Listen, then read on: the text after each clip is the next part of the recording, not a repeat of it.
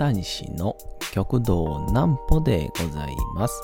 皆様9月の29日も大変にお疲れ様でございました。お休みの準備をされる方、もう寝るよという方、そんな方々の寝るおともに寝落ちをしていただこうという講談師、極道南歩の南歩ちゃんのおやすみラジオ。このラジオは毎週月曜日から金曜日の21時から音声アプリサウンドクラウド、Spotify、Amazon Music、Podcast にて配信をされております。そして皆様からのお便りもお待ちしております。お便りは極道南歩公式ホームページのおやすみラジオ特設ページから送ることができます。内容は何でも結構です。ねえねえ聞いてよなんぽちゃんから始まる皆様の日々の出来事や思っていることなどを送ってください。ご希望の方にはなんぽちゃんグッズプレゼントいたしますので、住所、お名前お忘れなくと。えー、いうことでございまして、あのー、先日というか、今日か。今日の昼頃にですね、あの僕が吉本興業に、えーいた頃にですね、えーなんというか、NSC という養成所で、えー大変お世話になりました、えー本田先生という方がいて、えーその方からですね、えー突然に、えー連絡が来まして、えーまさかまさかの、えー内容でした、えーそのお話でございます。なんぽちゃんの明日は何の日？さて、明日は9月の30日でございます。さあ、30日でいよいよ明日で9月も終わりですね。さあ、何の日でございましょうか。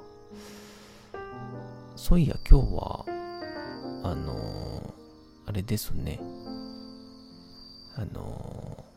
総理が決まりましたね。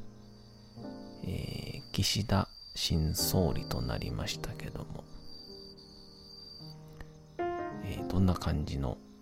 政府になるんでしょうか。楽しみでございます。9月30日は、もみじの紅葉の見頃予想発表日。例年9月30日は気象庁が毎年全国紅葉の見頃予想を発表しております。世界の約60数カ国で生物や植物の季節観測が行われているものの行政機関が紅葉や桜の開花を予想する国はほとんどないそうで全国紅葉の見頃予想は四季に恵まれた日本ならではの予測となっているんだそうですと。あのー開花宣言とかねまあそもそもが桜というものがね本来は日本にしかないものですから。もう一つちょっと珍しい。クレーンの日。1972年9月30日に現行のクレーン等安全規則が交付されたことにちなんで日本クレーン協会とクレーンボイラー安全協会が記念日に制定をしております。例年9月30日に近い週末には全国クレーン安全大会などが開催をされておりクレーンを扱う技術者の腕を競う大会はまさに職人技の妙技が見れることから多くの監修が集まり年々注目度が集まっているという。あのクレーン車ってあのすっごいあの背の高いやつがあるんですけどえー、まああれ業界でもそうなのかな。キリンって言われるらしいんですよ。あのすっごい高いやつで。であれがですね僕が、えー、東京の、えー、大学時代八王子にありました創価大学というとこに行っていた時に新しい校舎を作るってなってですごくこう山に作った大学なので、えー、別にこう、なんて言うんでしょう。あ北側から入ったら1階だけど、南側から入ろうとすると、斜面になっているので、おのずと南側の1階は地下1階になっちゃうそういうようなこう地形なんですけど。でその高低差があるのとまたまあいろんなね、えー、機材とかいろいろこう必要になったと思うんですけど、その中でこのキリン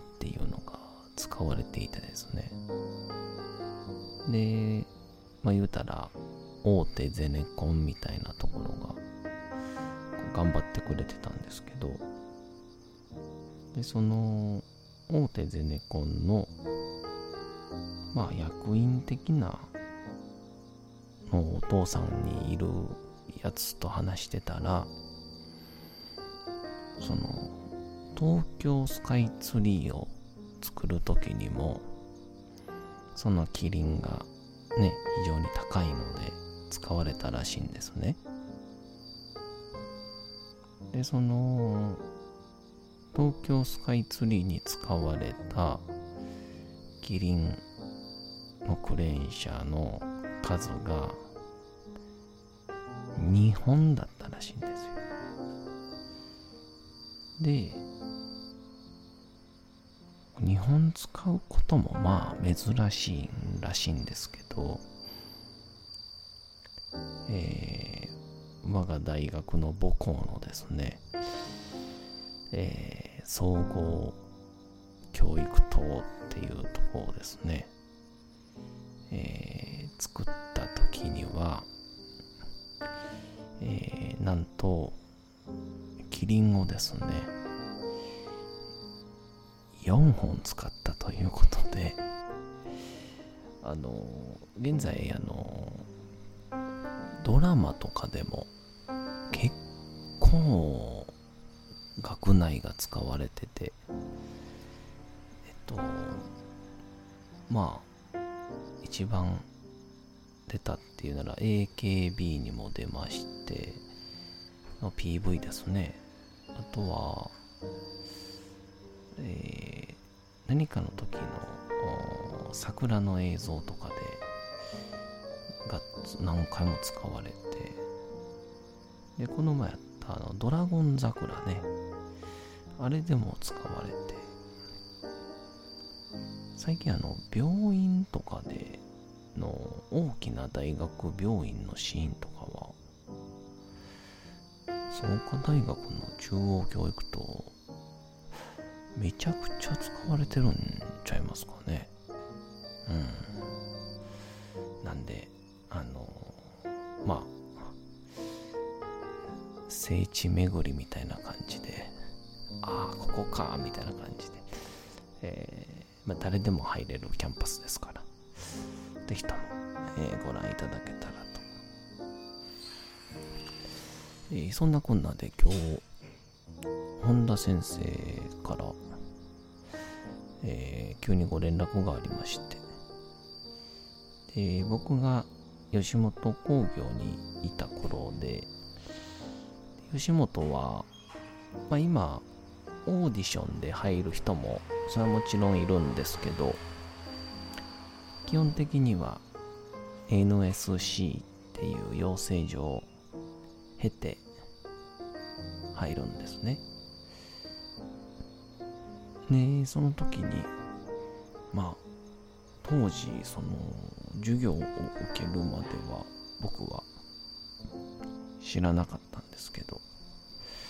その、いわゆる、えー、吉本の養成所 NSC の、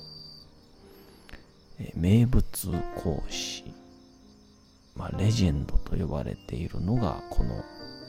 本田先生で、まあ、有名なエピソードで言うと、えー、ナインティナインさん、ね、岡村さんと矢部さんのナインティナインさんに対して、君ら、ボケとツッコミ、逆やでって言って、岡村さんがボケ、矢部さんがツッコミになったっていう、まあそんなお話であったりとか、まああとは、まあ漫才作家な方なんですけど、まあ書かれている芸人さんというのが、えー、オール阪神・巨人師匠をはじめ、えー、もうあらゆる芸人から新喜劇あのー、辻元さんの新喜劇のですね辻元茂雄さんのしげじっていうキャラクターあれを作ったのも本田先生ですよね、確か。であと、あの、ジャルジャルさんがね、あの、ングオブコント優勝した時に、最後に、えー、ネタのダメ出しを聞きに行ったのが、えー、本田先生だったっていう。まあ、ちょっと、計り知れないレジェンドなので、えー、ちょっと恐れ多いというか、まあ、そんなレジェンドなのに、僕たち、えー、卒業生、まあ、芸人続けている人もいれば、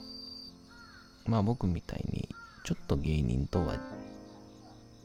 とはいえども、えー、少し違うジャンルというか、に行った人間もいたり、はたまた、制作裏方、えー、一般サラリーマン、そう変わっていった人ももちろんいる中で、未だにこう、連絡を密に、えー、取ってくださるという。えー、その中でも未だに少しでも暇があれば、漫才劇場の、えー、若手のライブを袖で見ているというですね。多分、4人ぐらいクローンおるんちゃうかなっていう、その、それぐらいじゃないと、体もたないよねっていう、そんな本田先生から連絡がありまして、で、まあ、まあ、端的に言うと、ちょっとね、全部は、もちろん言えないんですけど、まあ、先生の、ちょっとした書き物の中に、えー、僕自身をほんの少し、えー、登場させていただけるということで、で、まあ僕の、まあどういうふうに講談師になったのかとかをちょっと聞きたいっていうことでご連絡をいただいたんですが、でもこれ以上はね、ちょっとね、言えないんです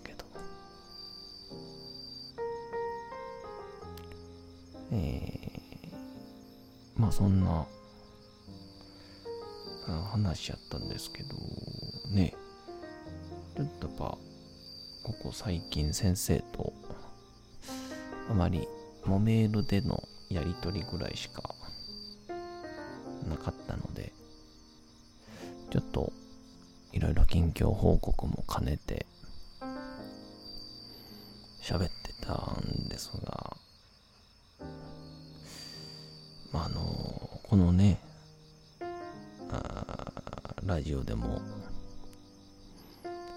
言うておりますが、まあ、成り上がってもいない、えー、金を稼いでいるわけでもない、えー、僕が、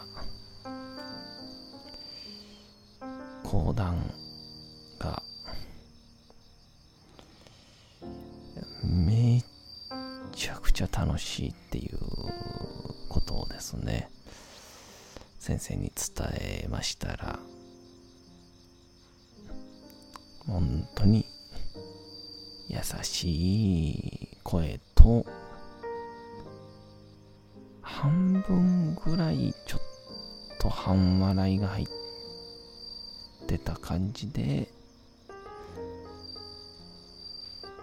転職なんやなあって言われましてね。まあ、はいと答えましたね。とりあえず。まあ、その上で、まあ、一つこう、楽しい、好きなことを見つけたら、新しい好きが見つかってお寿司屋さんで働きますって言ったら講談だけに集中せえって言われると思いきやもう徹底的にやりやいつか芸の助けになるでって激励をくださいまして。あの、れてる人はみんなそうやで。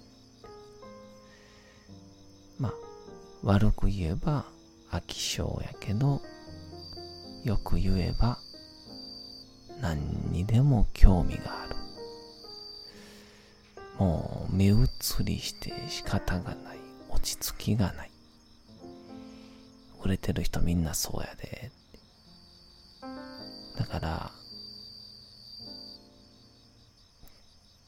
講座でもうこれでもかっていうぐらい気持ちよくなって気持ちよくなってそれを見たお客さんが少しずつ増えていってそのお客さんに喜んでもらおうって思った時に次の階段が登れるからそれまでは精一杯好き放題やりやと、あの本田先生から、オナニー講談師の称号をいただきました。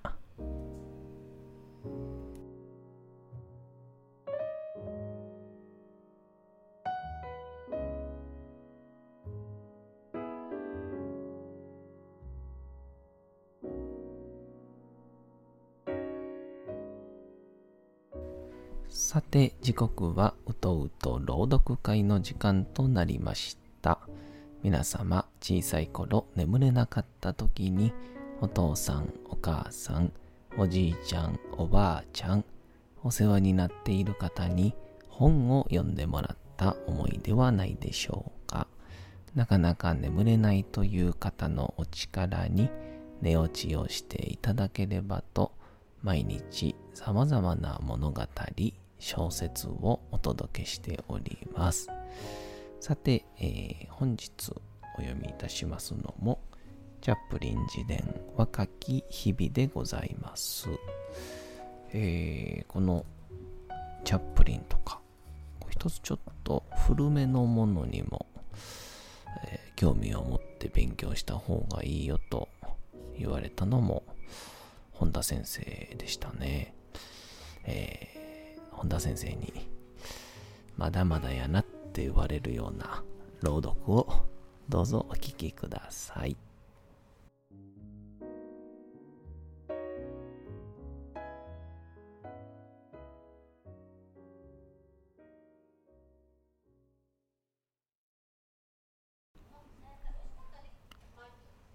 チャップリン自伝若き日々ある月曜日の朝いつもと同じように母は七夜に出かけていった。だがその日七夜は口ごもっていった。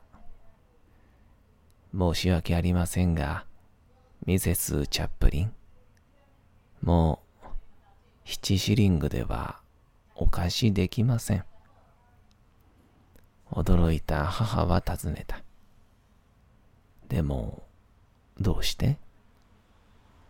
リスクが大きすぎるんですよ。ズボンはボロボロです。ほら、見てください。と、七夜は言って、尻の下から手を入れた。透けて見えるでしょ？でも、次の土曜日には、ちゃんと受け出すわ。母は言った。しかし七夜は首を横に振った。コートとベストで3シリング。これ以上は出せません。母はめったに泣かなかった。でもその日の打撃はあまりにも大きかったので、目を泣き晴らしながら帰ってきた。一週間生き延びるには、その七シリングがどうしても必要だったので。一方、私自身の服も、どう控えめに言っても、標準以下としか言えなかった。かつてのエイト・ランカシャー・ラッツの舞台衣装は、パッチワークのようになり、肘にもズボンにも、靴にもストッキングにも、次が当たっていた。ところがある日、こんな服を着ている状態で、例のストックウェルのお屋敷で、知り合いになった感じのいい少年に、ばったり出くわしてしまったのである。ケニントンで彼が何をしていたのかは見当もつかなかったが、あまりにも決まりが悪くて、それを確かめるのもはばかられた。彼は愛想よく挨拶をしてくれたが、嘆かわしい私の身なりから目を離さないでいることは、はっきり見て取れた。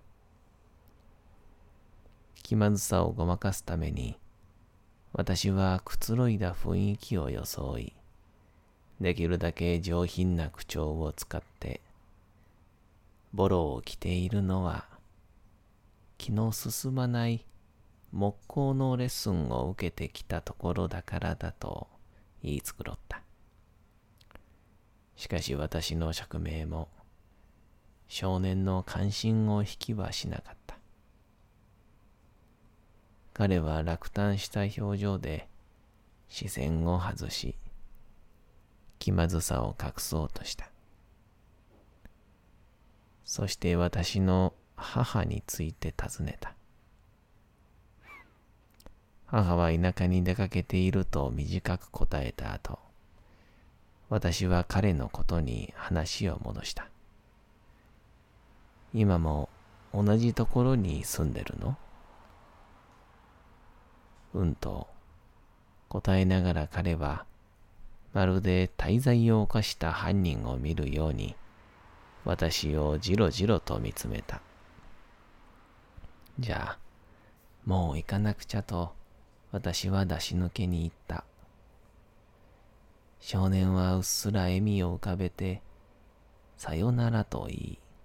私たちは別れた。彼は悠然と歩みを進め、憤りと恥ずかしさでいっぱいになった私は、大慌てで反対方向に走っていったのだった。さて、本日もお送りしてきました、なんぽちゃんのおやすみラジオ。というわけでございまして、9月の29日も大変にお疲れ様でございました。明日も皆さん、街のどこかでともどもに頑張って夜にまたお会いをいたしましょう。なんぽちゃんのおやすみラジオでございました。それでは皆さん、おやすみなさい。